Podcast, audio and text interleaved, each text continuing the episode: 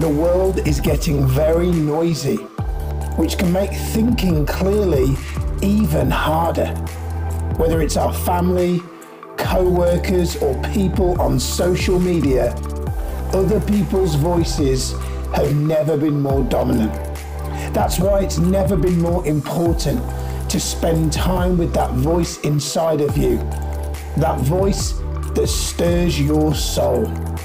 It's time to spend less time looking for answers on the outside and spend more time looking for answers within. It's time to be your own life coach.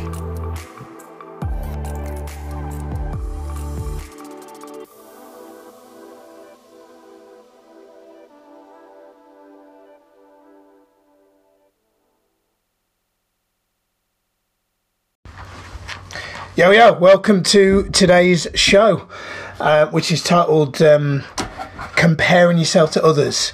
If you haven't already seen the Michael Jordan documentary on Netflix called The Last Dance, I highly recommend it. Incredible documentary. You don't have to be a basketball fan to like it, by the way. But it's an incredible documentary, and that documentary actually inspired this episode because... you know, social media, as I say in the kind of title, is getting noisy. It's never been, I think, harder if you're a person that goes online and stuff like that to ignore the opinions and the voices of other people.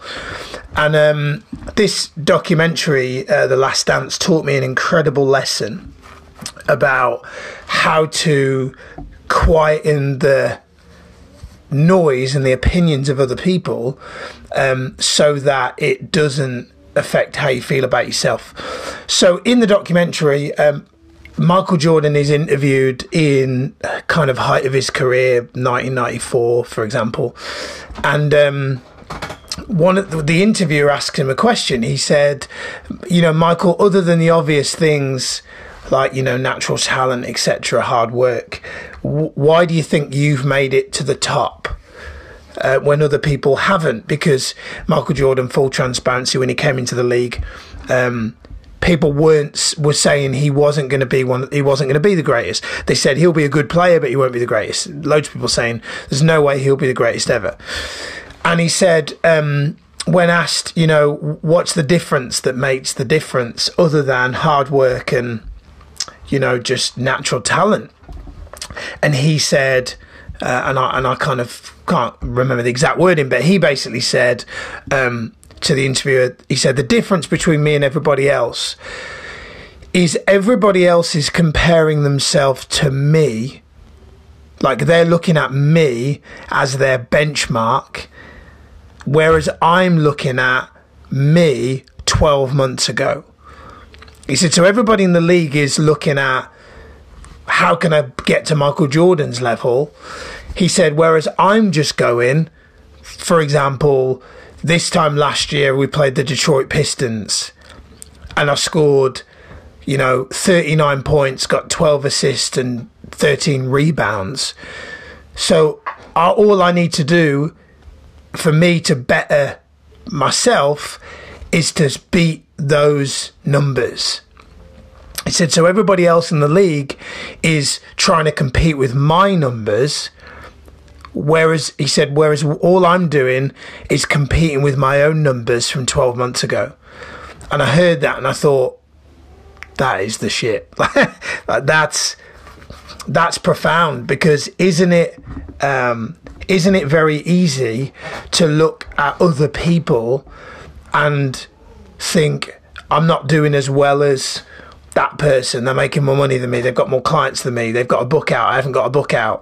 It's very easy to, there's always someone who's further ahead than you. And when you accept that there's always someone further ahead than you, and instead of looking at other people, you metaphorically, you stay in your lane by going, okay, let's say, for example, in my business, this last year was a best year ever. in terms of how I felt I showed up as a business owner, how I showed up in terms of, you know, I was a new father. Sage is 18 months old at the time of doing this show. I think I really stepped up in terms of how I showed up as a husband, the capacity to love myself increased. I felt like there was more self-love. My connection to God was better than ever before. So it was big because we were going through COVID, right? You know, my one of my businesses went to zero in terms of financial numbers. So I kind of March last year, head in my hands, I was like, I got to up my game. And I didn't think about anybody else because all I knew was my family is relying on me to up my game. And I just got my head down and focused on just stretching my potential. And we came out at the end of the year and it was like, wow, like for us personally as a family, we personally feel very blessed that we had a great year. And I've put a lot of it down to the fact that listening to Michael Jordan, I went, right, I can't afford to be looking and listening to other people. If we don't make it through this period, you know, we could be homeless, for example. You know, I'm blowing it up into extreme. I didn't have time to look at other people.